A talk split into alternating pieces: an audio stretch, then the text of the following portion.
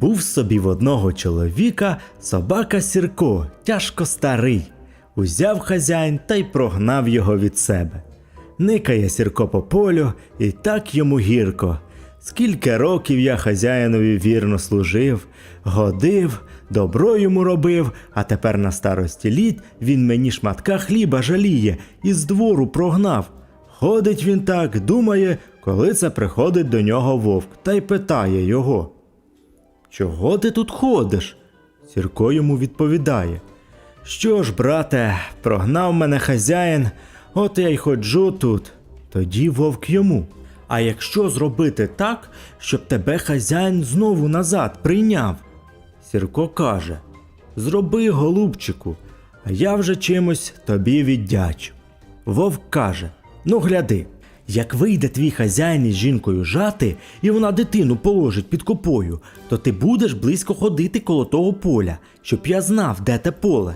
Тоді я візьму дитину, а ти будеш віднімати її в мене, тоді, наче я тебе злякаюсь та й пущу її. У жнива той чоловік і жінка вийшли в поле жати. Жінка поклала свою маленьку дитину під копою, а сама жне коло чоловіка. Коли це біжить вовк житом та за ту дитину і несе полем. Сірко за тим вовком доганяє його, а чоловік кричить: Гиджа, Сірко! Сірко якось догнав того вовка, відняв дитину, приніс до того чоловіка та й віддав йому.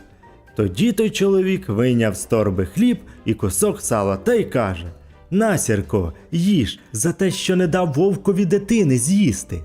Ото ввечері йдуть з поля, беруть і сірка. Прийшли додому, чоловік і каже: Жінко, вари лишень гречані галушки та добре їх салом затовчи.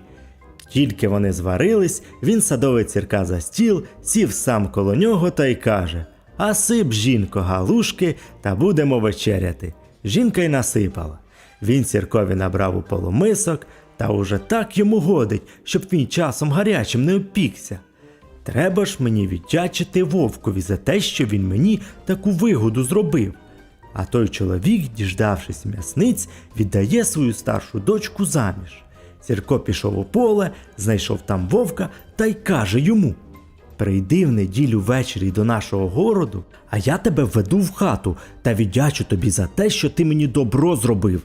Ото діждав вовк неділі, прийшов на те місце, куди йому Сірко сказав, а в той самий день у того чоловіка було весілля.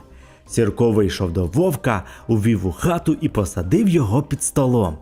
Потім Сірко взяв на столі пляшку горілки, м'яса доволі багато і поніс під стіл. Люди хотіли того собаку бити, а чоловік і каже: Не бийте, сірка, він мені добро зробив, то я йому добро буду робити, поки його й віку. Сірко бере ще лучше на столі та подає вовкові. Нагодував, напоїв його так, що вовк не витерпів, та й каже: Ех, буду співати. Сірко каже: Не співай, бо тут тобі лихо буде. Лучше я тобі ще подам пляшку горілки, та тоді мовчи. Вовк як випив ту пляшку горілки, та й каже: Е, а тепер уже точно буду співати. Не співай, бо обидва пропадемо, і я, і ти. Ой, не видержу, співатиму. Та як завиє під столом. Люди посхоплювалися туди-сюди. Деякі хотіли бити вовка, а Сірко і ліг на вовка, наче хоче задушити його. Хазяїн і каже: Не бийте вовка, бо ви мені сірка уб'єте, він і сам йому раду дасть, ось не займайте. От Сірко вивів вовка аж на поле та й каже: Ти мені добро зробив, а я тобі, та й попрощалися.